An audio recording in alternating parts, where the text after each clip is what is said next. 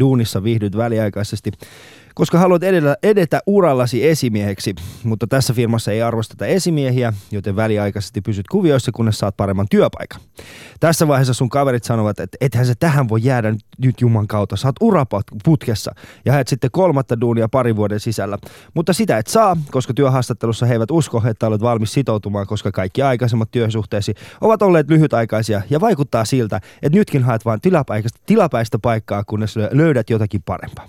Sitten heräät yhtenä aamuna ja huomaat, että tilapäisten talousvaikeuksien takia yritys on irtisanomassa ihmisiä ja sinä olet yksi heistä, koska lähestyt jo vanhaa ikää eikä sinun tietämys riitä enää tässä tilanteessa. Menet illalla kotiin ja ilmoitat vaimolle, että olet tilapäisesti työtön ja hän vastaa muuttavansa, äh, muuttavansa tilapäisesti pois kotoa. Sitten käveletkin illalla baariin, koska hän tilapäistä lohtua pullon pohjasta ja mietit kuinka tässä näin kävi. Huomaat pian, kuinka ihana ajatus oli, oli kun aikoinaan tyttöystäväsi on lähdössä vaihtoon ja tuntui turhalta maksaa kahta vuokraa, joten päätitte tilapäisesti muuttaa yhteen. Hän sitten palasi vaihdosta ja teillä oli kondomit tilapäisesti loppu, mutta päätitte riskeerata ja nyt teillä on tilapäinen lapsi seuraavat 18 vuotta.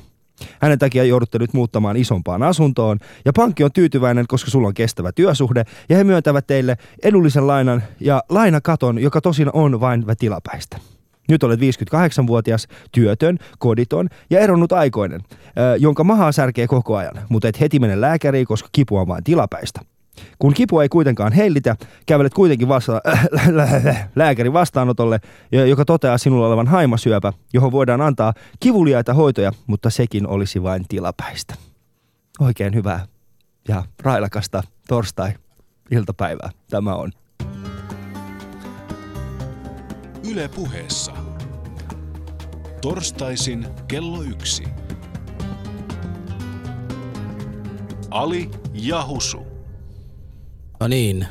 Tähän kesti vaan tilapäisesti tämä mun me, hieno alku. Me, meidän tämän päivän vieras ja Husu ovat puolessa unessa jo tässä vaiheessa.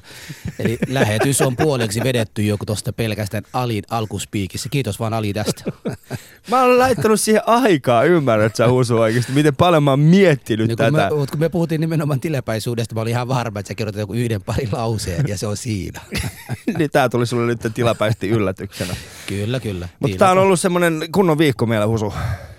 Yes, viikossa on, tapahtuu. Viikossa tapahtuu. Eikö se ole niin, että poliisit eivät halunneet musliminaista?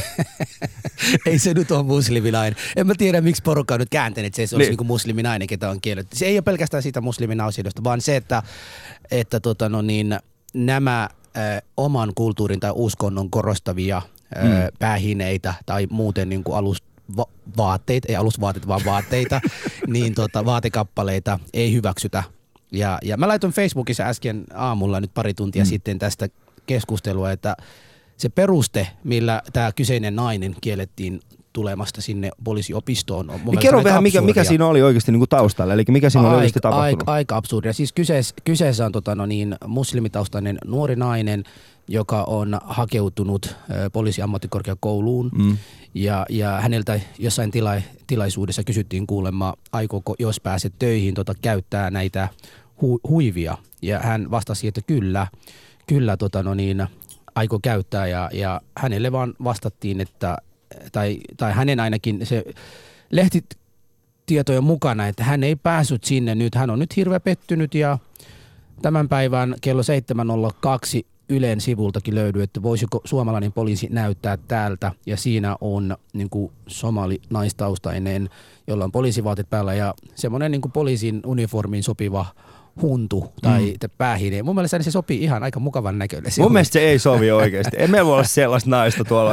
Eikä siis ei meillä voi olla ei? semmoista ihmistä tuolla oikeasti. Siis Miks? ymmärrätkö, että suurin osa niin kuin Suomessa tapahtuvista niin kuin poliisia eniten työllistävistä asioista liittyy jollain tavalla alkoholiin. Ja, ja jotta sä voisit niin kuin käsitellä ihmistä, joka, äh, niin sun pitää tietää myöskin siitä alkoholin kulutuksesta jotakin niin sun pitää osata olla kännissä itse myös. En mä halua sellaista vie, niin, ihmistä sinne, Ei. joka on sille, öö, mikä on, miksi, sä, miksi sä käyttänyt tuolla tavalla? Mä oon kännissä. No miksi sä käyttänyt? Kaikki Ei, ymmärtää. Mutta mut tosta, tosta voi nähdä monesta näkökulmasta. Mä ainakin näen sen, että, että tota, niin kun, jos, jos joku mä esimerkiksi tunnistan eri kulttuurien omat ominaisuudet ja mm. piirteet. Mä tiedän, että jos on niin kuin venäläinen taustainen poliisi ja tulos, että mä saan turpin, jos mä en käytäyty hyvin. ta- ta- tai sitten kun on suomalainen poliisi, mä voin vaikka haistatella pitkät, kun se on, kun se on just suomalainen poliisi, ihan normaali, hyvä tyyppi. Niin ehkä tämä voisi olla hyvä juttu. Siis että mi- mitä eri, eri, alueilla, eri alueilla lähetetään sinne, okei, nyt on Tota, Husu- Itiksessä on nyt huonosti asiat, lähetäpä sinne Ali ja Husu sinne hoitavalle asiat. Kyllä me saataisiin poliisin Et sä voi poliisille haistattaa pitkät, No hei. kyllä, siitä, niitähän haastatellaan pitkät koko aikaa. Joo, mutta ei suoraan päin naamaa, jos sä haluat varmasti saada No niinku päissä viettää... kyllä porukka haistelee päin Missä sä asut oikeesti? Itäkeskuksessa. Ah, no okei. Okay. No siis ne, no, no poliisit, no joo.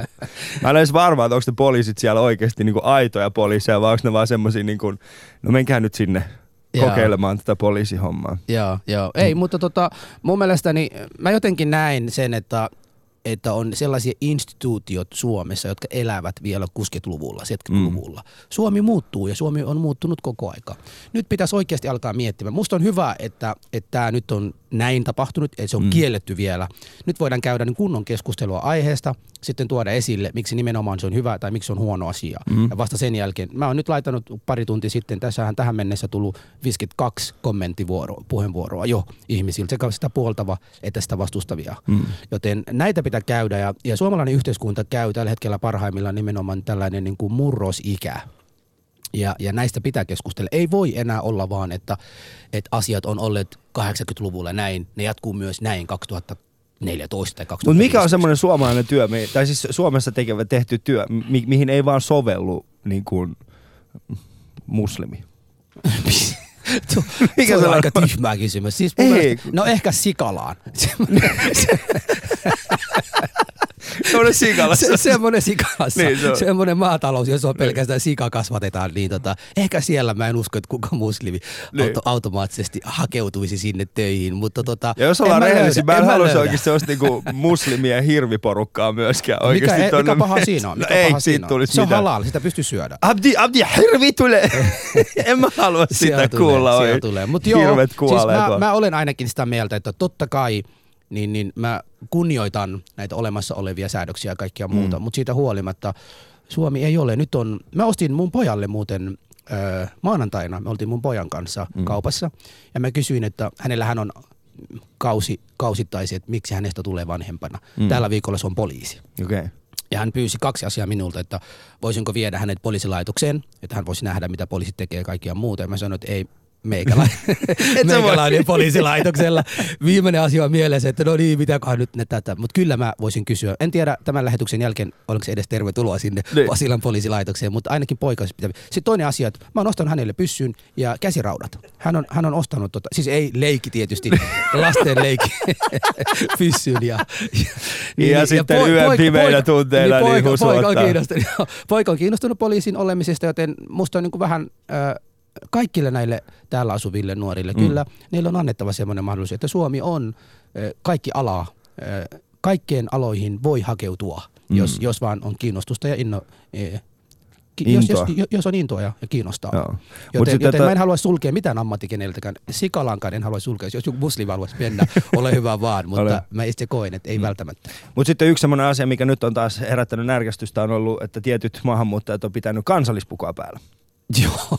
Sehän ei kuulemma ole millään tavalla oikein. Ei, ei. Tämä oli myös tota, no niin, äh, jonkun kansanedustaja taas oli hirveän vihainen tota, siitä, että mm. eräs vantaalainen äh, mamu-tyyppi oli pitänyt suom- suomalainen kansallispuku päällä. Mutta mikä kansallispuku se oli ollut? Mutta se oli ihan suomalainen kansallispuku. Mä en halua, mä en halua mennä tähän niin pidemmälle, kyllä porukka sen, sen näkee, mutta tota, ö, mua niin ihmettää, koska vuonna 2008 itse esiinnyin Helsingin Sanomien sunnuntailehden keskiaukeamalla. Mm. Ensimmäinen kerta olin silloin jonkun nuori, nuorisopuolueen tota, ö, puheenjohtajana ja silloin mulla oli kansallispuku päällä.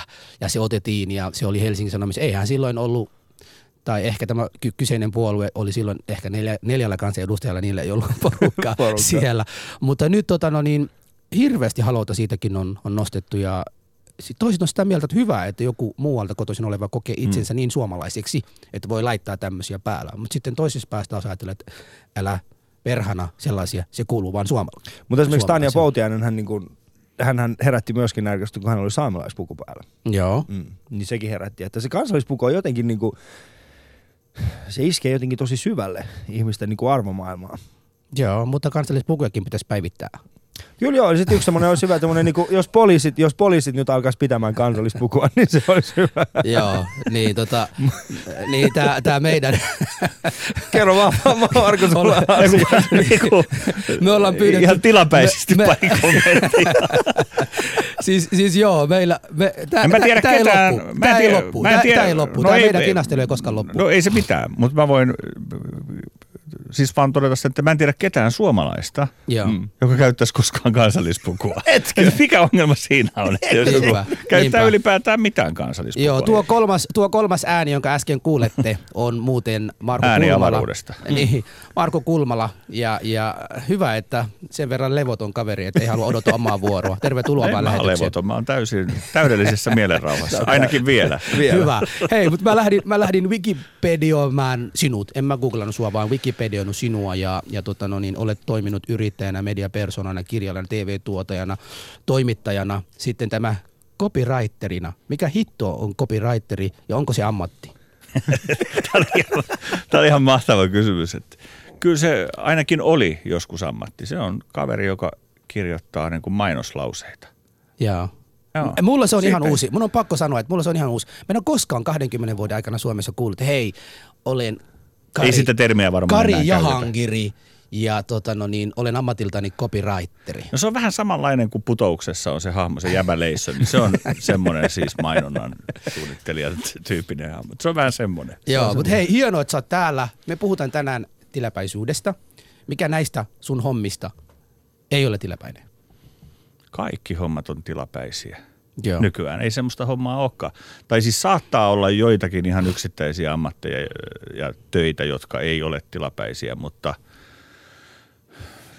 mutta vaikea, niin joku lääkäri voi mm. olla, ajatella, että hän ei ole tilapäisessä ty- No, se hän, hänkin on tilapäisessä työssä siis, että mm. niitä työ, töitä Miss, vaihtelee. missä Ei- ei- mielessä? ei- ei- missä no mielessä? Siten, että siis Sekoita saat- vaihtaa paikkoja ja vai? vaihtaa paikkoja, joutuu vaihtamaan paikkaa, joutuu aloittaa työuraansa jostain ja sitten etenee johonkin. Et siis ne työsuhteet on tilapäisiä. Ei ole olemassa enää mitään pysyviä työsuhteita. Joo, mutta amma, ammattia on kuitenkin No pysyviä. ammattejahan, no ei niitäkään. Siis jotkut ammatit katoaa. Joo. Siis on ammatteja, joita ei enää ole. Siis Suomessa oli joskus vielä 3-40 vuotta sitten iso liuta metsureita. Nyt niitä taitaa olla ihan kourallinen. Mistä mm. tämä johtuu, saako, saako kysyä, että miksi, kuka tätä näin ajaa? automaatio, robotiikka, Joo. öö, Niin. bisnekset ja maailma muuttuu semmoista vauhtia, että, mutta niinhän se on aina muuttunut. Mm. Siis, että esimerkiksi öö, noitia mm. on hyvin vähän enää työsuhteessa. Niitä oli keskiajalla todella paljon. Siis se oli ihan merkittävä ammatti. Se riippuu vähän työpaikasta. missä- Kyllä siellä niinku muutama noita aina siellä jossakin on tota noitumassa sitä työympäristöä. Et ne, ne on ehkä vähän niin kuin työkuva on muuttunut siitä, missä ne aikoinaan pyrki taikomaan asioita ja Mm. nykyään ne pyrkii pilaamaan kaikkea. Se on siinä mielessä vähän se muuttunut, mutta tilapäisyydestä tosiaan puhutaan tänään ja, ja musta vähän sen tuntuu että tässä, tässä nykyisessä niin kuin, taloudellisessa tilanteessa ja nykyisessä niin kuin, kaikessa, mitä me tehdään, ja tilapäisyys on jotenkin niin kaikkien keskiössä. Kaikkien niin ratkaisuja haetaan vaan, kaikkia niin kuin ongelmiin haetaan tilapäisiä ratkaisuja, kunnes löydetään jotain parempaa. Joten äh, mennään tänään tilapäisyyden sisimp, niin kuin syvimpään olemukseen Marko Kulmalan kanssa. Tämä on Ali ja Husu. Ja te voitte osallistua lähetykseen soittamalla studion numeroon 020 690 001. Shoutboxissa siellä keskustelu käy jo jonkin verran kuumana. Voitte käydä siellä yle.fi kautta puhe ja heittää sinne teidän omat kommentit. Facebookissa meillä on oma Facebook-sivu, Yle, Yle Puheen oma Facebook-sivu ja sitten Twitterissä hashtagillä Ali ja Husu. Studion numero vielä kertaalleen 020690001. Ali ja Husu. Yle Puhe. Mä itse innostun tästä tilapäisestä öö, ajatuksesta. Itse asiassa viime viikolla istuttiin Husun ja meidän tuottaja Karin kanssa tuolla takahuoneessa ja mietittiin, että mitä me käsiteltäisiin tällä, tällä viikolla. Mä huomasin, että mä oon niin tuijottanut tätä mun Ylen henkilökorttia, jossa lukee isolla tilapäinen. Ja sitten mulle tuli vaan semmoinen miet, niin kuin fiilis vaan, että toi on muuten semmoinen niin kuin aihe, joka pyörii niin kuin kaikkien mielessä. Tai ei välttämättä pyöri kaikkien mielessä, mutta jokaisella on niin kuin jonkinnäköinen osumapinta tähän. Sen takia me päättiin niin kuin tehdä tämä niin kuin tilapäinen Kiitos, kiitos, vaan muuten, kiitos vaan muuten Ali. Porukka aina luulee, että me ollaan sen verran viisaita. Etsimme oikeasti oikeat aiheita. Nyt Ali omasta, omasta, tota, no niin, omasta niin kortista Joo. löytää, löytää tällaiset. Mutta hei, me Ei elämme... kun sinähän voi tehdä niin, koska mä näin ton kortin. Siinähän lukee tilapäinen henkilökortti. Nyt teillä on käsittelyssä tämä tilapäinen. Mm. Ensi viikolla teillä on käsittelyssä henkilökortti. Henkilökohtaisesti. Lahempana Kyllä, teemana. sehän on kaikki.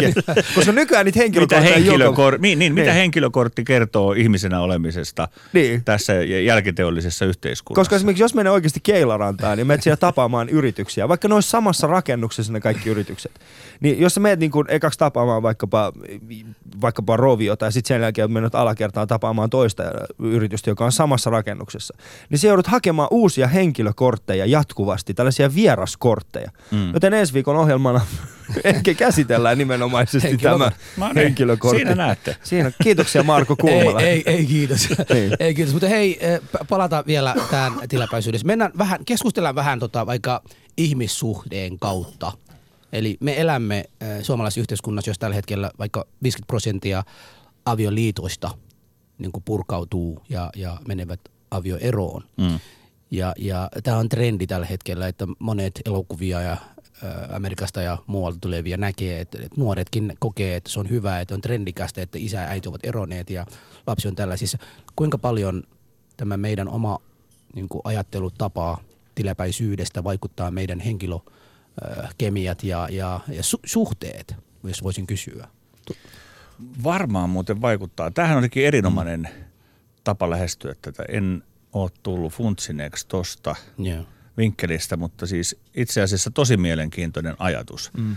Että jos tilapäisyydestä tulee normi, Mm. taikka jos siitä on tullut normi, niin sehän johtaa siihen ajatukseen, että me lähtökohtaisesti jo ikään kuin sovitaan, vaikkapa hiljaisesti sovitaan tai näkymättömästi sovitaan, että tämä on sitten tilapäistä. Mm. Ja siellähän voi siis yhtä aikaa olla pelko siitä, no siis on osin myös sitä, eikö niin, että me pelätään, että joku asia on tilapäistä. Mm. Ja sitten samaan aikaan on niin kuin tavallaan toisena, vähän ristiriitaisena sellaisena motiivina tämmöinen vapau- vapauden kaipuu, jossa siis voidaan itse irrottautua jostain systeemistä hetkellisesti ja mm. Lähteä tilapäisesti reppumatkalle Intiaan tai, tai vaihtaa äh, kumppania mm. tilapäisesti siis, koska aika useinhan on niin, että se toinenkin avioliitto päättyy eroon. Jos mä muistan lukeneen joskus jotain tilastoja, että niin kun se tavallaan kumuloituu se tilapäisyys se vastalääke, jos haluaa nyt, että tähän olisi joku vastalääke, mm. niin sehän voisi olla se, että lähtökohtaisesti hyväksyisi sen, että no totta kai kaikki on tilapäistä. Mm. Silloin voisi esimerkiksi avioliitossa funtsia sitä, jos nyt sattuu olemaan naimisissa, Joo. niin funtsia sitä, että joka päivä öö, sanoisi sille puolisolle, että tänään mä haluan olla sun kanssa. Mm. Liian romanttista oikeasti. Mä oon romantikko. Siis, Joo. ku- voi- joka On niinhän säkin oot. No niin, mutta mä oon ole. semmonen niinku... Mä, mä Alihan on siis suuri doma- romantiikko. Mä oon kuullut paljon Alin stand-up-keikkoja ja siellä siis romantiikka kukkii Niinpä niin. ihan taukoamatta. Siis sanotaan, että se mun romantiikka tulee enemmän siitä kärsimyksestä eikä siitä rakkaudesta. Se kuuluu osana, kärsimys kuuluu osana Mutta kyllä mä huomannut sen, että niinku, eh, koska siis yksi semmoinen asia, niinku, äh, siis ra, mun mielestä rakkaus on kestävä. Rakkaus on kestävä, koska siis siinä vaiheessa, kun sä rakastut toiseen ihmiseen, niin, niin siitä tulee semmoinen kestävä. Vaikka se, se, se, se illuusio siitä, että rakkaus häipyy siitä jossain vaiheessa, se ei mun mielestä ikinä häivy sitä toista ihmistä kohtaan, mutta se, että tykkäätkö siitä toisesta ihmisestä, niin se on sitten taas tilapäistä, koska te voitte, joka ikinen, joka on tällä hetkellä parisuhteessa, voitte miettiä tällaista, te rakastatte sitä toista ihmistä, te ette halua missään tapauksessa hänelle huonoa niin kuin fiilistä tai muuta, mutta ette te joka aamu tykkää hänestä, kun heräätte hänen vierestään. Mutta siinäpä se just onkin. Silloin voi ottaa semmoisen niin tavallaan tietoisen lähestymisen mm. siihen, että tekee sen päätöksen. Tänään haluan olla tämän ihmisen kanssa. Mutta Mä tossa- luulen, että silloin siihen voisi, siinähän tulisi hyväksyneeksi sen tilapäisyyden. Että tämä mm. oikeasti saattaa olla se päivä, eh, jolloin tämä ikään kuin tänään huipentuu. Ja mistä sen tietää, miten se huomenna on. Voi Niin. tapahtua Joo. mitä vaan. Tuossa sun, sun pointista tulee, että pitää, pitääkö avioliitossakin varautua joka päivä avioeroon? Ei kun tässä just tapahtuisi mun mielestä päinvastoin. Siis tulisi tietoisemmaksi siitä, että e, e, mä oon elokuussa, nyt, eloku, nyt tulevana elokuussa, niin mä oon ollut 25 vuotta naimisissa. En mä mihinkään avioeroon varaudu, mutta se ajatus voisi olla äh, hyvä, että lähtisi siitä, että tekee ikään kuin sen valinnan, että mä haluan olla tämän ihmisen kanssa ja tekee sen riittävän usein. No ei se nyt joka päivä tarvitse välttämättä olla, mutta vaikka kerran kuukaudessa. Tässä tulee tota, kello 13.21 äh, eräs meidän Shoutbox kommentti laittaa näin, että Husu, marjanpoimijoita rekrytoidaan juuri nyt. Siinä tilapäistä työtä somaleille, tait, venäläiset, virolaiset, ukrainalaiset ja tulevat taas marjoja poimimaan. Sanot tietävästi työhaluaisia, vietnamilainen pari poimii ja myy marjat ja sienet muun muassa torilla. Okei, joko mä luin tämän huonolla suomella tai sitten mä en ymmärtänyt tätä Okei, mutta siis joka tapauksessa... Joo, tilapäistä nyt... työtä. Siis joo, minähän satun olemaan tota, päivystävä mamu, joten voin, voin, voin, voin, voin vastata tässä. Niin nythän tietysti tätä työtä tarjotaan kaikille muille, koska nyt on vaikea saada niitä taimaalaisia enää tänne. Joten totta kai eh, tervetuloa, tervetuloa työtä on ja porukka mm. kyllä välttämättä haluaisi töihin. Mutta siis vaan tilapäisesti. Laitaka, ei laitakaa meille, niin. sehän on, se koko ammattihan on tilapäinen. Ei, koska tammikuussa aika vähän poimitaan marjoja. nimenomaan, nimenomaan. Sehän on itse koko ammattihan perustu siihen, että se on tilapäinen. Se riippuu missä käy marjassa. Laitaka, niin la, se voi olla, ei, sinä kuuntelija, lait, laita ne tiedot meille vaikka sinne nyt tota, meidän shoutboxiin yhteistiedot. Voidaan laittaa sen eteenpäin, että jos joku on kiinnostunut kesällä marjan poimijoita, kyllä meillä on porukka sen verran työttömiä Suomessa, että pistetään heidät töihin. Kyllä, just ei, näin. ei tällä lusmuilla. Mä haluan nähdä Husun poimimassa marjoja oikeasti. Mulla on työpaikka, Ali. Sun serku voi olla, joka on työtön, voi tulla sinne. Itse asiassa tiedätkö, mä, mä huomasin semmoisen, että musta on tullut tosi suomalainen Husu, koska yksi mun serkuista soitti mulle, ja me juteltiin pitkään, me ollaan pitkään puhuttu aina kanssa, niin, ja hän kysyi multa, että tota, äh, niin tota, hän kysyi multa tällaista, että, että onko hyvä, onko Suomi hyvä paikka asua, ja mä olisin, että sä et ole todellakaan muuttamassa tänne. Senkin työtön kouluttamaton moukka, pysy siellä Iranissa, mä halus sua tänne pilaamaan kaiken, mikä mä oon 20 vuotta yrittänyt rakentaa. joo, joo. mutta ei, palata, palata takaisin tähän. Niin kuin, mä, mä muistan nuoruudessa oli semmoinen tilaisuus tai tilanteita, jossa aina syksyllä oli pakko hakea itselleen työ, tyttökaveri – ja sitten syksyn aikana, talven aikana, sitten just kun kevät tulee ennen kesää, on pakko erota, koska silloin tota seuraavalla kesällä, tämä on nuorten poikien Turun saarella joskus aikoina harrastettu. Ai harra- Turussa, joo. Niin, niin Turussa. harrastettu. Mä en tiedä missä muualla. Katsoo vaikka TPS. Niin. Turussa, Turussa on tällainen harrastettu. Mä oon aina miettinyt, että, että kun mä kysyn niitä jätkät, että hei, minkä takia nämä teillä on uusi. Ei, kun he eivät vaan jaksa, että he haluavat kokeilla ja kokea niin. hirveän erilaisuutta ennen kuin menevät joskus myöhemmin naimisiin. Niin. Nämä mun frendit, jotkut heistä ovat nyt naimisissa, he ovat ihan tyytyväisiä siihen suhteissa. Me joskus käydään sitä keskustelua, että mikä on meidät ajanut tähän ja mä muistan, kun puhelin piti vaihtaa, kuteet piti vaihtaa, elämäntyyli piti vaihtaa, kuntosali oli käytävä, ne on kaikki tilapäisiä, sitten naisetkin piti vaihtaa. Tai, tai parisuhdessa naiset tai miehet sekä että, me, mulla oli sekä naisia että mieskavereita, jotka näin harrastivat. Hmm. Kuinka paljon tämä on voinut olla niin, että mikä, mikä vaikuttaa, eh, on voinut olla vaikuttamassa tässä? Siis Husu, oletko ikinä kuullut tällaisesta lausesta, kuten niin kuin kaksi, kaksi niin kuin semmoista mahtavaa kevät-sanaa, mitä ei oikeastaan, että, että nyt on haussa kesäkolli tai kesäkissa. Yeah. Niin mm. kaksi, kesäkolli ja kesäkissa. Miksi ne on olemassa? No ihmiset Miksi? varmaan haluaa, harva nyt suinpäin hyppää johonkin mm. ensimmäisen tapaamansa ihmisen kanssa yhtäkkiä naimisiin. Ja Mut, kyllä mm. semmoistakin tapahtuu. niin. Mm. No mutta siis... Äh, se, eikö se ole niin. ihan tavallaan luonnollista? Mutta tästä tilapäisyydestä kun puhutaan, niin tähän ei sinänsä ole mikään niin kuin, vaikka me nykyään niin kuin musta vaan tuntuu, että meidän nykyinen yhteiskunta niin haluaa ottaa kaiken kunnian itselleen, että me ollaan, me ollaan ensimmäisenä. Mutta Tauno Palo hän lauloi muun muassa elokuvassa Onni pyörii hieman siis tästä asiasta nimeltä väliaikainen. Että voitte käydä YouTubessa, mä voin linkittääkin se meidän Facebook-sivuille, niin voitte käydä sieltä katsomassa. Niin, niin hänhän oikeastaan kiteyttää siinä biisissään kaikki, mistä tota me nykyäänkin valitetaan mikä on tilapäistä. Siis hän jopa aloittaa biisinsä näin, että tuoksu, tuoksu vieh, vieh, viehkeän kauneimman kukkasen, se on vain väliaikainen.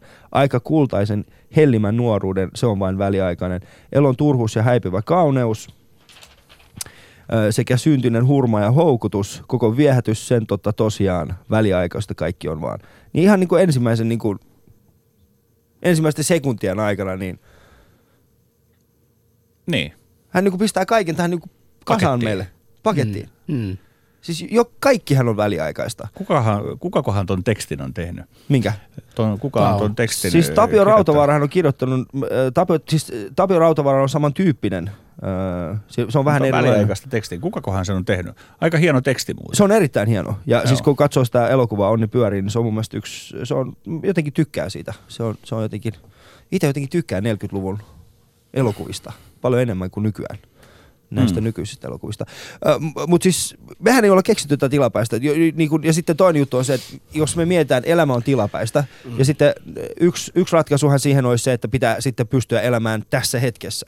Mutta toi tietysti, kato se tulee siitä, ei tietenkään ole tilapäistä nyt keksitty. Tilapäinen on ollut mm, aina, aina. mutta on ollut pitkiä ajan jaksoja, jolloin se tilapäisyys on ollut pidempi kestoista. Siis esimerkiksi Suomessa tämä sodan jälkeen alkanut niin kuin jälleenrakennuksen aikakausi, joka johti niin kuin kolme, 40 vuotta kestäneeseen tavallaan kaareen, jolloin mm. asiat meni ikään kuin vähän niin kuin samaan suuntaan koko mm. ajan. Niin siinä on varmaan syntynyt sellainen ajatus, että, että tämä on niin kuin pysyvä olotila. Mutta sehän on se 40 vuoden pätkä on toisaalta täydellinen poikkeama mm. niin kuin normaalista ja toisaalta taas siellä alla on sitten vielä se vaihe, kun Suomi oli maatalousyhteiskunta ja siis sukupolvi toisensa jälkeen viljeltiin sitä jotain peltoa jossain, mm. niin se on tuntunut kestävältä, mutta onhan senkin sisällä asiat ollut tilapäisiä. Mm. Mut se, mikä, Esimerkiksi joskus aikanaan, kun lapsikuolleisuus oli vielä to, tosi korkea Suomessakin, niin silloin jo se niin kuin suhtautuminen siihen elämään tiedettiin, että tämä on tilapäistä. Mm. Niin kyllä, kyllä. Ja sitten, siis se mikä mu, niin kun, se mikä tässä elokuvassa on ehkä kaikista hienointa ja tässä biisissä on se, että tämä on tehty vuonna 1942. Eli siis puhutaan kuitenkin niin kuin erittäin ankeasta kaudesta Suomen Mm. historiassa. Toi on Ja lohdutus. Toi tää on biisi. Se- lohdutus. Toihan kuulostaa Niin. melkein niin kuin rukoukselta toi Niin. teksti. Et siinä on mä- jotain semmoista niin kuin erittäin niin kuin, Lohdutetaan. Me, toihan on siis hyvin empaattinen. Mennään mm. mukaan siihen tunteeseen, että näin tämä on. Väliaikaista tämä kaikki vaan on. Et ei yritetä torjua sitä tunnetta, joka on varmaan niin kuin yhteisesti ollut vähän niin kuin siinä päällä, vaan mennään mukaan siihen. Ja sitten lohdutetaan. Lohdutetaan. Toihan on ihan nerokas toi teksti. Tämä on erittäin hienoa. Saadaanko me jostain selville tässä, että kuka sen on kirjoittanut? Voidaan kyllä yrittää tässä... Mä voin tässä äh, näpytellä sillä välin, Näpytellä. kun Joo. jutellaan. Sillä Joo, välin, kun mutta- mä sanon teille, eli puhutaan tilapäisyydessä, Marko Kulmala on tässä meidän, meidän tota, vieraanamme ja, ja tota, se, mitä me, se, mistä tänään puhutaan, on tilapäisyydestä. Ystävät hyvät, eletään semmoista tilapäistä aikaa tällä hetkellä, että kaikki tuntuu olevan niin hektistä ja mikään ei tunnu kestävän. Pesukoneet menevät rikki kahden vuoden jälkeen ja, ja tota, Burger Kingi tulee ja ei tulee ja menee ja en tiedä, kaikki on tilapäistä. Mutta te voitte soittaa numeroon ö, 020690001, eli se on meidän studion numero, me voi, voitte osallistua tähän keskusteluun, otamme muutaman puhelun tässä kohta puolin vastaan. Shoutboxissa keskustelu käy hyvinkin mielenkiintoisena, käykää siellä katsomassa mitä tapahtuu yle.fi kautta puhe. Ja Facebookissa Yle Puheen omilla Facebook-sivuilla sekä sitten tietenkin Twitterissä hashtagilla Ali ja Husu. Ja studion numero vielä kertaalleen 020690001. Yle puheessa. Ali ja Husu. Torstaisin kello yksi. No niin, no niin. Jos, jos pikkasen tässä rakkaudessa liittyvän tai parisuhteissa liittyvää, niin, niin sitä tilapäisyydestä vielä puhuisi sen verran, että ö, mä itse niin kuin aina yritän peilata oman elämäni kaikkea, mitä tapahtuu yhteiskunnassa. Mm. Ja, ja tota no niin, mietin aika usein sen, että et muistan kyllä omassa suhteessanikin silloin aikoinaan, kuinka sitä alkuhuumaa ja kaikki on ollut ja, ja varmasti kaikilla on sitä samaa. Ja se on oikeasti tilapäinen, eli, mutta sitten jossain vaiheessa siihen, siihen tottuu ja kun on tottunut, kun on tottunut sitten tota no niin, silloin tulee se, että, että viisaat ihmiset osaavat jo omaksua. Mä en enää esimerkiksi voisi nyt tänään miettiä, että tota no niin, ehkä, ehkä Krista, Krista Kosonen ehkä, mutta ketään muu nainen, joka voisi niinku vaihtaa mun, mun vaimoni. Siis ja, ymmärrät ja, sä, ja- Husu, että sä oot niinku nostanut Krista Kososta tässä viimeisen vuoden aikana 17 Koska kertaa. mä rakastan tuokisenen nainen. Hei, se, mä oon ainoa, joka voi sanoa sitä. Ja mä muistan tota, no, niin tähän, äh, Marko Kulmalaan tota, sanoikin, että on semmoinen kohta sun, sun yrityksessä Insano, Insano Productiossa, että testaa taitosi, sano läheisillesi yllättäen, että sinä rakastat minua. Mm. Niin mä haluaisin niin kuin nähdä Krista Koososelle oikeasti sanoa sille, että hei, sinä rakastat minua, ymmärrätkö? Kokeile. No, Alat- mä haluaisin alat- kokeilla. alat mä haluaisin kokeilla sen sitä. kanssa. Mutta tota- joka tapauksessa mä tässä mietin vaan sen, että, että se alkuhuuma, kaikissa uusissa ainahan meitä viehtää. Ja mut meillähän on se, sitä tyrkytään koko aika radiossa, televisiossa, kaikki mainokset papereissa, kaikki aina näytän, että tämä on se uusin versio, tämä sun pitää saada. Mm. Esimerkiksi iPhone 5, iPhone 4, ei sillä hirveästi mitään eroa, mutta kuitenkin porukka on sitä mieltä, että en mä nelonen voi ostaa, koska nyt vitonen on tullut. Tai veli, mm. joka sanoo, että kut, kutonen on se, mikä on tulossa, ei haluakaan. Joo, mutta otetaan tähän väliin, tähän sun, niinku, mulla ei mitään haju. mä, mä tilapäisesti katsoin tuota Tauno Pallon videota, jota mä en kuulu ollenkaan. Mutta otetaan tähän väliin yksi puhelu ja jatketaan sitten sen jälkeen. Joo. Ali ja Husu. Otetaan sitten suoraan seuraava. Hyi, hyi, Hei, mitä- täällä on Ali ja Husu. No, heipä hei. Hei. Täällä on Juha täältä Joensuun kulmilta. Tervehdys Juha Joensuusta. Joo, mä oon kuunnellut pidemmän aikaa teidän ohjelmaa. Tämä on varsin hyvää suomalaista talk showta. Kiitoksia. Ei ole suomalaiset vetämässä, mutta tota, no on totta kai. Mutta tota, niin, mun piti sanomani siitä väliaikaisuudesta, joka teillä oli tässä nyt ohjelman teemana, että tällainen kuin vanha ratsumiesten marssi, jossa lauletaan, että on aivan sama, koska kuolet ratsumies, joka on hyvin samanlainen, niin se on tuolta 30-vuotisen sodan ajalta. Se on oikeastaan mm. mun käsittääkseni vanhimpia tuollaisia suomalaisia kappaleita, jotka on käännetty. Sehän on ruotsinkielinen, taitaa olla varmaan ratsumiesten marssi saman tien, mutta se on myös hyvin tämmöinen melankoolinen ja väliaikainen. Että tollainen, mitähän mä nyt sanoisin, aika lailla kristillinen pohjavirehän siinä on, että täällä ollaan vaan tällaista harmaata tomua ja tuhkaa, joka palaa maaksi sitten hyvin nopeasti, että se on ehkä jollain lailla vaikuttanut tähän. Plus ne kovat ajat, mistä olitte aikaisemmin sanomassa. Ja sitten mulla oli vielä yksi pointti ennen kuin mä nyt jatkan, päästän teidät takaisin ääneen, niin tota, se väliaikaista kaikki on vaan, niin se on 30-luvun laman aikaan tehty. Se on tämmöinen tuntematon suuruus säveltä, ja mä en äsken kuullut sitä, mitä te sanoitte, löysittekö te sen alkuperäisen sanottajan jo, mutta hän on tehnyt aika paljonkin tällaista hyvää suomalaista iskelmää, mutta sattuneesta syystä en nyt muista sitä nimeä. Mutta ei mulla muuta, tämä on tämä väliaikaisuus tosiaan aika vanha teema, mä jatkan tästä ajamista eteenpäin. Niin Kiitos. Palataan asiaan. Hyvä, Hei. kiitoksia erittäin paljon. Ei muuta kuin hyvää Moi. päivänjatkoa. Joo, se on kyllä Ihan ihan älyttömän tasokasta. Hei, ihmiset soittaa tänne niin kuin tosi tasokasta niin kuin jatkoanalyysiä. Joo. Erittäin hyvä, joo. Siis sen Tämän takia just radio toimii parhaim, Joo. Parhaana mediana. Ja tämän takia Yle halusi meidät Joo. nimenomaan radioon. Totta kai. Mutta siis tämän kyseisen biisin, kyseisen biisin on siis säveltänyt Matti Jurva ja sanottanut Tatu Pekkarinen. Joo, ja Joo. just toi, nyt mikä saatiin tuossa niin lisätietona, että se onkin siis 30-luvun Joo. lamasta, mutta se on tietysti se sama juttu, siis se lohduttaminen. Mm. Mutta tässä kun esimerkiksi katsoo tätä kyseistä niin kuin elokuvaa, niin siinähän ei juurikaan tule e, esille sitä, että et siis se, se oli oikeasti synkkä aika. No onhan se nyt kai aika synkkää, kun mm. soditaan.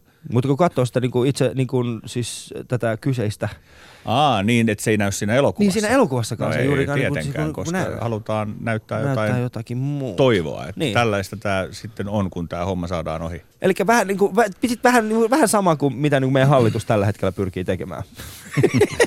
Silleen niin kuin, älkää, älkää huolehtiko. On Älä, älä, joo. älä mene sinne. Älkää huolehtiko. Älä- Paavo, älä Paavo on ollut sinne. Taas reissussa ja sieltä tullaan kohta. Joo, mutta hei, tota- me, mennäänkö, mennäänkö pikkasen näistä rakkaudesta ja, ja ihmissuhteista vähän yhteiskunnan ja, ja, Mennään vaan. ja, ja esimerkiksi siitä, että mä haluaisin kysyä Markolta, tota, mihin me tullaan tulevaisuudessa tarvitsemaan ammattiyhdistyksiä, jos kaikki on tiläpäistä? Et Hyvä yhtään, pointti. Et yhtään isompia kysymyksiä. Keksinyt. Tämä on oikeasti... tai tarvitaanko ei, edes? Tämä on oikeasti kyllä äh, tosi hyvä kysymys. Mä kyllä edustan sitä näkemystä, että ammattiyhdistyksiä tarvitaan, koska on hyvä, että yhteiskunnassa on ikään kuin sopimuspuolia. Mm. Ja kun tämä meidän juttu pysyy kasassa sen takia, että me voidaan sopia asioista. Mm. Se on aika hyvä. Ihmisethän, jos tavallaan sitä sopimus, sopimiskulttuuria ei oikeasti ole, niin meidän ihmisten huonoimmat puolet tulee silloin esiin. Mm. Ja sitten seuraa kaiken näköistä ikävää. Mm. Öö, tota, mutta ammattiyhdistykset on varmaan niin kuin sillä tavalla hankalassa tilanteessa, että kun työn tekemisen ja työelämän tavallaan se niin kuin logiikka ja roolitus on muuttunut aika dramaattisesti, mm. niin sitten voisi kysyä, että mitä asiaa niiden itse asiassa pitäisi ajaa, jotta mahdollisimman moni ihminen olisi mahdollisimman pitkäkestoisessa tilapäisessä työsuhteessa, mm. jossa olisi niin kuin mahdollisimman kiva olla, jolloin mm. tavallaan se niin kuin ajatuksen suunta pitäisi ehkä olla vähän toisenlainen kuin se nyt on. Mm. Yeah. Yksi mun kaveri muuten rupesi funtsiin tämmöistä ihan uudenlaisen ammattiyhdistyksen perustamista. Että hänellä oli tämmöinen ajatus, että hän haluaisi perustaa ammattiyhdistyksen, yeah. jossa ideana olisi se, että siihen ammattiyhdistykseen kuuluvat ihmiset luopuisi kokonaan irti, irtisanomissuojasta. Että mm. heidät voisi potkasta veke koska tahansa. Yeah. Ja tota, siinä rinnalla sitten toisaalta heille maksettaisiin vähän parempaa palkkaa siltä ajalta, kun he on töissä, koska se tietysti madaltaa sitä työhönottokynnystä. Että siitä tulisi tämmöinen tavallaan yhdistelmä vuokratyöfirmaa ja ammattiyhdistystä. Mm. Ja toi ajatus on tietysti kohtuullisen radikaali. Radikaali, kyllä. Mutta tota, joku sellainen siemen tuossa voi olla. Mm. Ei toi tietenkään kaikkeen sovi, mutta tuossa mm. voisi olla jotain niin kuin, siis sillä tavalla häiriintyneen outoa, että se ainakin laukasi sellaisen keskustelun, että – että miten tätä työtä pitää sommitella ja mitä, mitä siinä niin kuin pitää suojata. Mm. Joo, ja mutta... kun, mä, mä, niin kuin, mä ymmärrän tuon pointin tuossa. Mä oon itse sitä mieltä, että niin kuin, äm, esimerkiksi just niin kuin ammattiyhdistykset, niin kuin, mehän pyritään suojelemaan meidän omaa työpaikkaa mahdollisimman pitkälle, koska siihen mm. liittyy aikamoinen riski. Että jos sinulla ei ole, koska harvempi ihminen, niin kuin, harvemmalla ihmisellä on suhtautuminen rahaan sillä tavalla, että, että he, pystyisivät, he pystyisivät millään tavalla niin kuin keräämään itselleen omaisuutta, mm. koska siitähän tässä on kyse. Eli sun työpaikka on periaatteessa se työ, minkä sä teet, jotta saisit kuun päätteeksi tilin, ja se raha, minkä sä saat, niin sä oot jo kuluttanut sen sen joko päässä tai oikeasti jo ennen kuin sä saat sen. Näin ja harvempi käy. ihminen oikeasti lähtee keräämään itselleen minkäänlaista omaisuutta. Tietenkään mm. kaikilla ei ole sitä mahdollisuutta, mm. mutta niillä, joilla on se mahdollisuus, mm. niin hekään eivät sitä tee. Eli mm. se raha, kun se tulee, niin se on periaatteessa, se aika nopeasti lähtee sieltä pois ja se muutama satanen, mikä saattaa jäädä sinne, siirretään ainakin säästötilille. Mm. Ja se johtaa taas sitten siihen, että, että me niin kuin, tulee semmoinen pelko, että jos mä jään nyt työttömäksi, niin mitä mä teen? Mm. Kun taas, jos lukee, mä, mä itse tykkään tästä Robert Kiyosakin kirjasta nimeltä Rich Dad, Poor Dad, en tiedä, ootko lukenut, en suosittelen. Niin siinä on sellainen ajatus siitä, että pitää olla, niinku ta, että siinä vaiheessa, kun sä olet niinku taloudellisesti riippumaton, niin silloin, silloin sillä ei ole väliä, että saatko sä potkut seuraavan päivänä vai et. Mm. Koska sä oot lähtenyt rakentamaan sun niinku, taloutta ja elämää niinku, pitkäjäntäisesti. Mm. Koska se meidän nykyinen niinku, rahan kuluttaminen, se on niin tilapäistä. Siis heti kun saat sen rahan, niin, niin kuinka moni on, niinku, pystyy sanomaan, että kuun päätteeksi niin on niinku, viimeiset kolme neljä päivää on sillä tavalla, että onneksi mä oon saanut palkkaa viime kuussa. Mm. Niinpä. No toi on se yksi tavallaan tilapäisyyden suojautumismuoto, mm. että jos suinkin on mahdollista, niin jollain tavalla tai toisella säästäminen olisi tietysti ihan järkevää. No se, on, se olisi niin kuin tietysti säästeliäisyys on muutenkin ihan mm. järkevää, mutta se nyt ei ole kyllä mikään erityinen trendi ollut viimeiseen 20 vuoteen. Joo. En mä ole huomannut ainakaan, että olisi joku tämmöinen säästäväisyystrendi ollut, siis trendinomaisesti. Sitten on tietysti siis sellaisia äh, tilanteita, että sun on pakko olla säästäväinen siksi, mm. että se fyrkka ei yksinkertaisesti riitä kuin sen – tilipäivien välin, jos edes sitä. Joo. Niin se, se tietysti pakottaa niin. säästäväisyyteen, mutta voisi tietysti olla mielekästä funtsia, että olisiko siinä vähän muutenkin järkeä. Niin, koska siis säästäväisyyshän on kansantaloudellisestikin, niin se on tiettyyn pisteeseen asti ok, mutta sitten sen jälkeen se rasittaa kansantaloutta. No, siinä on tämmöinen käänteinen siinä on, niin, siinä on, että niin, siitä on etua tiettyyn pisteeseen, pisteeseen saakka, ja sen jälkeen sitten on haittaa. Siitä, niin, sen jälkeen sitten on haittaa, Ö, mutta taas niin kuin me ei juurikaan, niin kuin, niin, siis me puhutaan aika paljon säästämisestä, mutta ei juurikaan kukaan puhu meille siitä, että millä tavalla sä pystyt kasvattamaan sun omaa omaisuutta. Mm, et, totta. Mi, niin, et se on semmoinen, niinku, et se on semmoinen ehkä, mikä mä haluaisin, että et jossain vaiheessa niin hallituskin voisi ottaa siihen ehkä kantaa, että millä tavalla niin kansalaisille voidaan saada enemmän omaisuutta. Ja miten omaisuutta kerrytetään. Niin. Toihan pitäisi olla ehkä koulussakin ihan Se pitäisi olla enemmän koska niin koulussa. Siis eihän nyt omaisuushan ei välttämättä, ja nyt tässä varmaan on hyvä, ettei me ihan siis kaikki sitten no, mielikuvien tasolla sekaisin, mm. niin eihän se omaisuus tarkoita sitä, että tarvii niin kuin olla joku kartano jossain. Ei tietenkään. On siis niin kuin pienen, pienempiäkin omaisuuksia. Miksi miks, miks ei saisi olla kartanokin? Saa olla Saa kartano, olla. mutta mm. henkilökohtaisesti kartano ei kuulu mun haaveisiin, koska mä en ole siis mm. kartanotyyppiä. Joo. Joo. Enkä kyllä haaveile kartanosta. Mä voin myöntää sen ihan siis avoimesti, että kartano ei kuulu mun haaveisiin. Joo. Mä en tiedä, mitä mä tekisin siellä. Mä taas, mä taas nimenomaan haaveilen semmoinen, jossa sossut maksaisi. Itse asiassa tota, Sossu, sossun maksama kartano. Hu- Husu shoutboxi, shoutboxissa tuli sulle tuota terveisiä, että, että Krista, ei, Krista Kosonen ei kiinnosta Husua. Kiitoksia. Sä, sä olet Ali niin kuin mustasukkainen, koska sulla ei ole hyvät välit Kristan kanssa. Ja mulla Mun on. täytyy muuten kertoa, että mä näen Krista Kososta harvinaisen usein. Hän ei tosin tiedä, että varmaankaan, että mä näen Älä häntä. jatka tätä. Ei, tämä ei ole stalkkausjuttu, vaan tota, mun työpaikka, toimisto sijaitsee ilmeisesti lähellä äh, jotain sitä paikkaa, missä hän asuu, koska mä nyt siis sattumalta törmäilen häneen aika usein. Joo, mutta hei, voit Niin, sanoa, mä voin vaan kertoa Husulle sano, tässä, sano että terveiset, sano terveiset. mä sanon, Joo, että joku- Husulta terveisiä. Mä sanon, mä sanon, mä sanon miksi tämä mun fiksaation, tämä kiinnostus tähän naisen on. Joku on sitä mieltä Suomessa, että mullahan on neljä lasta ja mä oon naimisissa mm-hmm. ja, ja porukka ajattelee se, että meille maksetaan niin helkaristi rahaa näiden lasten äh, sossurahoja ja kaikkia muuta. Ja mä oon ajatellut sen, että, että mä voisin, jos Kristan mies olisi tämmöinen tyyppi, joka voisi kokeilla mun elämää, eli hän eläisi mun palkalla, mun lasten kanssa ja mun vaimon kanssa, ja sitten minä eläisin Kristan kanssa. Katsotaan, kenellä on huonompi elämä. Mutta tätähän kannattaisi ehdottaa. Tostahan saisi leffan. Kristan mieshän on elokuvaohjaaja. Niin on, Antti niin on. Jokinen. Tässähän on ihan loistava, Dokumenttielokuva. eh, joku loistava idea Joo, dokumenttielokuvaksi. siis se olisi niinku her, siis, sit siinä voisi, voitaisiin kutsua Herttoniemeksi. Husu muuttaa, Husu muuttaa mi, missä nyt asuukaan, Kruunuhassa vai Eerassa vai joo, missä. joo, mutta hei, mä haluaisin palata, onks, mm. meillä on puhelu. Meillä on Okei, puhelu, puhelimen palataan sitten jälkeen. sen jälkeen. Ota yksi Okei, puhelu tähän väliin. Ali ja Husu. Hei, täällä on Ali ja Husu. Kalle Espoosta, terve. Terveys Kalle Espoosta. Pitkästä aikaa. Todellakin pitkästä. Minua ihmetyttää tässä teidän keskustelussanne se sävy, että pitäisi olla kivaa. Työpaikalla pitäisi olla kivaa. Mm. Kun menen ostoskeskukseen, pitäisi olla kivaa. Ei Herran Jumala, viitaten siihen äsken lainaamaasi, lainaamaan laulusanoihin, ja miltä ajalta se on tehty. Oliko 30-luvulla kivaa? Mm. Silloin vaan tehtiin asiat, jotka oli hoidettava, jotta kansakunta pääsi eteenpäin, jotta huomenna oli perheellä ruisleipää tai kauraleipää syötävänä. Me olemme jostain kumman syystä ajautumassa kovin samanlaiseen tilanteeseen tällä hetkellä, niin tämä tämmöinen kivaa ajattelu on mun mielestä niin kuin helkutin epämiellyttävä. En, ei musta ollut kivaa käydä 70-luvulla ö, yhteiskoulua. Kävin sen, sain ylioppilaslakin ja totesin jälkeenpäin, että siellä oli kivaa, mutta ei se silloin ollut kiva.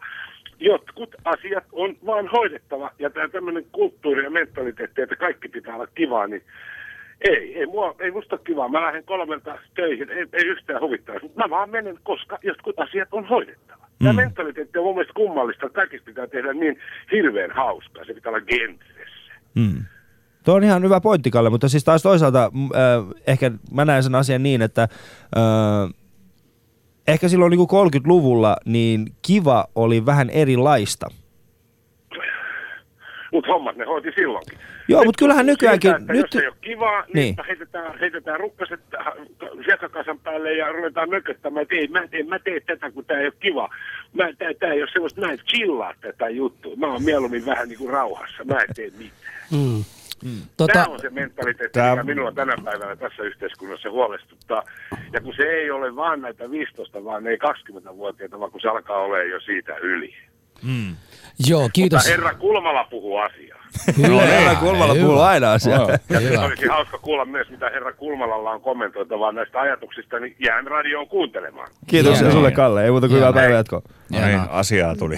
Joo, kyllä, kyllä mä on sitä mieltä, että töissä pitää olla kivaa. Mä en tekisi tätä ohjelmaa, jos en, mulla ei olisi hyvää oloa. Mm. Jos mä en nautisi tästä. Mä nautin tästä. Ja, ja mä kehotan tota, no niin, sellaista työilmapiiriä ja työtä ihmisiä tekemään, missä ne nauttii. Mm. Musta on niin kuin vähän säälittävää ja huono nähdä, että joku on 40 vuotta ollut jossain työpaikassa just eläköitynyt. Sitten se kertoo siitä, kuinka hänellä on ollut ihan niin kuin potaskaa duunia mm. ollut ja eikä ole nauttinut yhtään ja aina oli odottamassa milloin on kesälomat. Ja meillä on edelleenkin tällaisia työpaikkoja, joissa ihmiset tuntevat. Ihminen parhaimmillaan toimii, kun hän on iloinen, hän on positiivinen ja sitten niin kuin on into tulla töihin seuraavana aamuna. Ja kattokaa, tässä nyt tämä nivoutuu tähän tilapäisyysjuttuun. Mm. Niinpä. Ö, kun ihmisillä on töissä ö, riittävän usein ja riittävän pitkään kivaa, mm. niin silloin ne jaksaa myös ne vaiheet, jossa on sitä vähän vähemmän kivaa, koska kaikissa Kyllä. töissä on myös ne vaiheet, jotka, Jotka eivät ei ole ole kivoja. Mutta jos sulla ei ole koskaan kivaa, niin mm. siitä ei kyllä sit seuraa. Niin Siis kyllähän tunnelma ruokki, ruokkii aika paljon tekemistä, mutta Kyllä. sehän ei sinänsä itsessään vaan synnytä tuloksia. Ei, ei. Tämähän, tästä on hyvä esimerkki. Te varmaan seuraatte aktiivisesti siis jääkiekkoa. Mm. Ja tota, Tapparallahan oli tämä pelikanssarja, joka oli lähestulkoon traaginen mm. ja se, se oli tuskaisaa Tapparalle. Mm. Ja sitten sen viimeisen pelin viimeisellä minuutilla Ville Nieminen, vanha sotaratsu, käänsi sen koko joukkueen tunnetilan ja sen lisäksi hän vahvisti sen käänteen antamissaan haastatteluissa sen pelin jälkeen, jossa hän itkua mm. vääntäen niin kuin kertoi siitä vapautumisen tunteesta. Ja kun eilen katso, miten Tappara pyyhki pöytää lukolla, mm. niin siinä se itse asiassa muuttui kivaksi. Yhtäkkiä mm. eilen Tapparan peli näytti siltä, että niillä on todella hauskaa ja kivaa mm. siellä. Joo. Että ne voi niin kuin leikitellä sillä lukolla.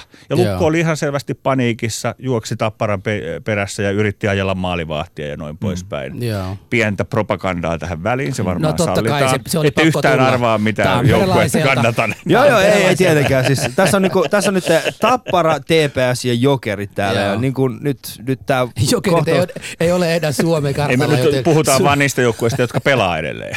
Niinpä, niinpä, jotka pelaa Suomen kamarilla vielä. Ei, mutta oikeasti, hei, tää, mikä tuli tämä, että kivaa. Joo, siis missään ei tietenkään ole koko ajan kivaa, Mut mä en, mutta mä en myöskään allekirjoita täysin sitä Kallen niin kuin lausetta siitä, että nykyään olisi tällainen. en mäkään allekirjoita ihan täysin.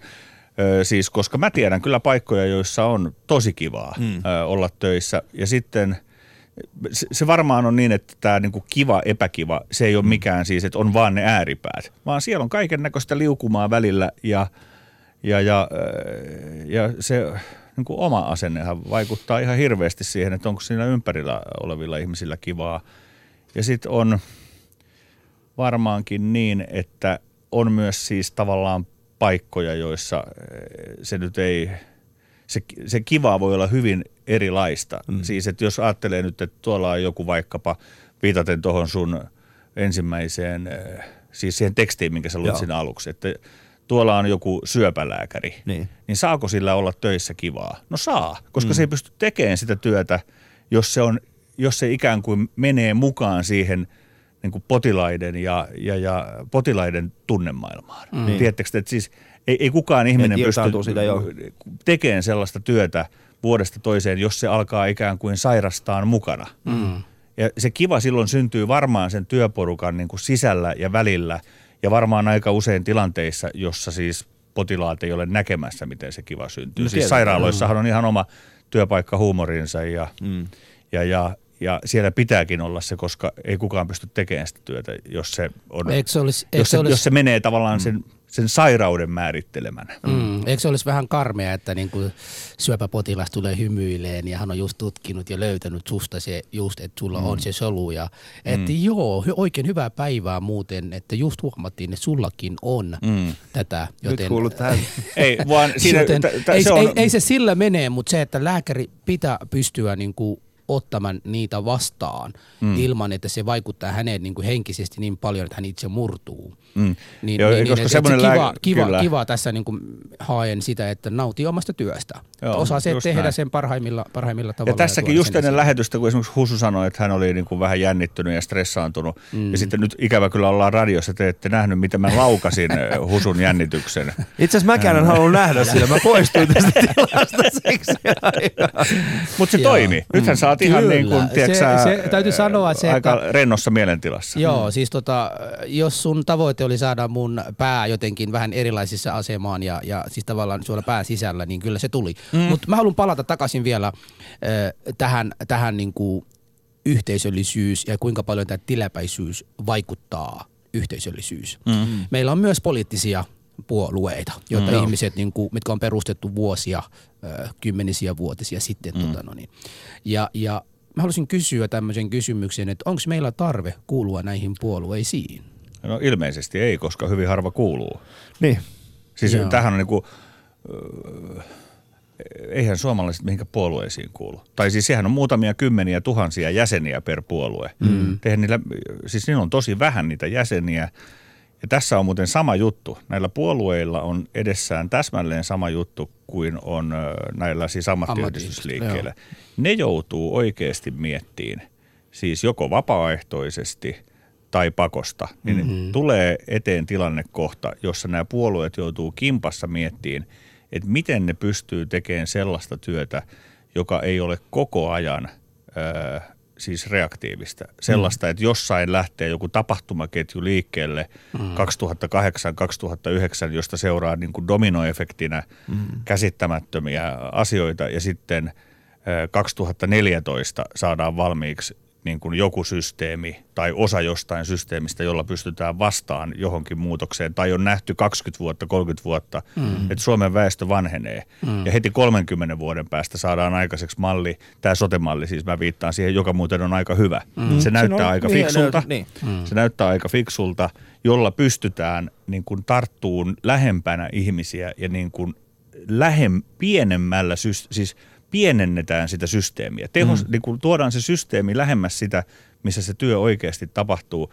Ei se varmaan se sotemallika täydellinen on, mutta se näyttää ainakin puolifiksulta. Ja se on jo aika hyvä. Onko- Mutta miten saadaan aikaiseksi sellainen systeemi, missä näitä nämä, nämä tavallaan mallien muutokset saadaan vietyä tosi nopeasti läpi. Ja mm. tämä nykyinen systeemi ei, ei mahdollista sitä. Se, se, se, se systeemi itse asiassa tuottaa enemmän ongelmia, ongelmia kun kuin pystyy ratkoa ratkaisuja. niitä. Kyllä. Ja sitten ehkä se johtuu myöskin siitä, että, että mä koen ainakin henkilökohtaisesti sen, että, että viimeisen niin kun, siis sotien jälkeen, kun Suomi uudelleen rakennettiin, niin sen jälkeen poliittinen kenttä ei ole juurikaan niin kun, kokenut uudistuksia siinä omassa toimintamallissaan. Se malli ei ole muuttunut Se on juurikaan. pysynyt tismalleen sinne on tullut, siinä on tullut vaan kaiken- enemmän byrokratiaa lisää, siinä on tullut enemmän virkamies, äh, siis se virkamieskoneisto on vaan niin kasvanut siitä, mitä se on aikoinaan ollut. Ja, ja nyt asioita vieläkin tehdään tismalleen niin kuin samalla mentaliteetilla kuin mitä tehtiin silloin aikoina. Ehkä siitä se johtuu tämä reaktiivinen, että aina vaan niin kuin reagoidaan eteen tuleviin asioihin, eikä pystytä miettimään sitä pitkätähtäistä ratkaisua, että missä Suomessa, ja ehkä siitä oli tämä niin kuin Himas, Himasen tämän raportin suuri skandaali, mikä mua itseni pie- pikkasen hämmästytti, on se, että ensimmäistä kertaa niin kuin mediassa puhutaan siitä, että jollakin ihmisellä voisi olla näkemys siitä, että minkälaista Suomi voisi olla 30 vuoden päästä. Mm. Ja minkälaisia ratkaisuja pitäisi siis siinä, miele- siinä mielessä tehdä, ja sitten me ollaan niin kuin, erittäin huono. Joo, nyt kun puhutaan muuten mediasta, mediassa kun ollaan, niin mediakin joutuu muuten ratkoon tämän saman asian omalta osaltaan, että miten, mi- mikä rooli heillä on tässä systeemissä, minkälaista informaatiota ja mistä näkövinkkelistä median itse asiassa on vastuullista tuottaa. Mm. Niin. Ug. Vastuullista tuottaa. Nee. Miksi- siis, miksi- Et, jotta se ei sotke lisää sitä peliä. Mi- Vaan minkä että, ta- et medi- mediakin voi olla mukana jonkun uuden rakentamisessa. Tietysti itse asiassa mediat muuten onkin. Nehän tekee paljon tämmöisiä aika Eikö mun on pakko nyt haastaa Mutta- sua mutta ne- tässä mutta asiassa, ne mutta, jos, medialle, jos medialle annetaan niin kuin, ö, tällainen taakka, että heidän pitäisi jollain tavalla vastuullisella asialla tehdä, niin eikö se vaikuta sitten siihen median vapauteen? Ei. Kyllä. Onhan medialla monta, monia tehtäviä muutenkin. Joo. Mut sehän niin kuin- jos, Siis että mediahan voi esimerkiksi niin kuin sanomat. Sanomat esimerkiksi päätti, että he kannattaa niin kuin yhtiönä mm. Suomen ajamista Euroopan unionin jäseneksi. Mm. Ja tämä tiedetään. Mutta ei siellä kaikki kirjoitukset Hesarissa tai jossain sitä tukenut. Mm. Mutta Se on siis, ne on kaksi eri asiaa. Että voi ajatella, että on joku linja, johon voisi johdattaa ja jota voi edistää, mutta eihän se sitä tarkoita, etteikö saa olla eri mieltä. Joo, mutta Suomessahan näistä- saa kaikki olla mitä mieltä vaan. mutta näistä kolmesta... niin saa, se on Joo. ihan totta. Joo. Suomessa saa olla mitä mieltä Mutta jos, jos vertailee näitä kolmesta, niin kuin siis ammattiyhdistyksiä, puolueita ja sitten mediaa, niin näistä kolmesta tällä hetkellä media sattuu, sattuu olemaan niin kuin valtaa enemmän kuin ehkä näillä kahdella muilla. Mm. Ja sitten vielä tota, niin se pystyy uudistua nopeasti ja, ja paljon, paljon tehokkaampi kuin näitä kahta muuta. Ja näillä voi mennä kauan. Joo, voi olla.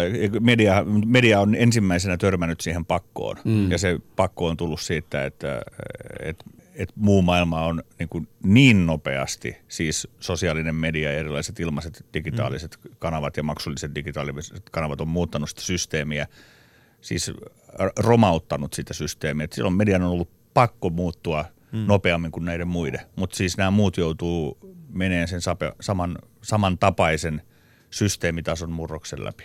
Mm. Joo. Tota, kuuntelette Alia Husua torstai-iltapäivää ja Marko Kulmala on meidän vieraana tänään. Puhutaan tilapäisyydestä. Onko se hyvä yhteiskunnalle vai huono asia?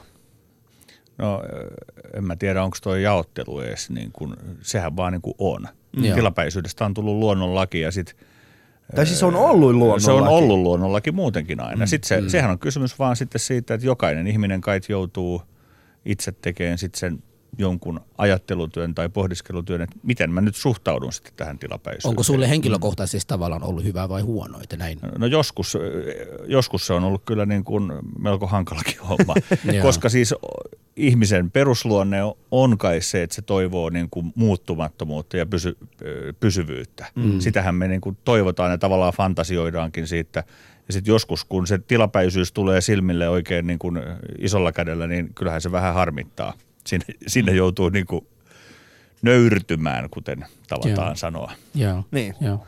Mitäs Ali? Mä, mä, mä oon vähän niin kuin, ehkä just tämä koko niin kuin käsitys siitä, että me yritetään niin kuin luoda itsellemme illusio siitä, että, että meillä on jotain muuta kuin tämä hetki. Mm. Mm niin, niin se, se luo meille niin kuin tätä, tällaista niin kuin ristiriitaa, että me ollaan joko jatkuvasti vankina siinä meidän menneisyydessä tai, tai sitten niin kuin pelkäämme sitä, mitä on tulevaisuudessa. Just näin. Ja itse ehkä uskon enemmän, enemmän semmoiseen aikaan, että, että on nyt vaan tässä. Koska ei sitä tiedä, että heti kun astutaan tosta, niin voi olla, että joku kahvikärry ajaa meidän päälle ja kuollaan. Ja tota, siinä ei mm. oikeastaan niin kuin mikään muu enää auta.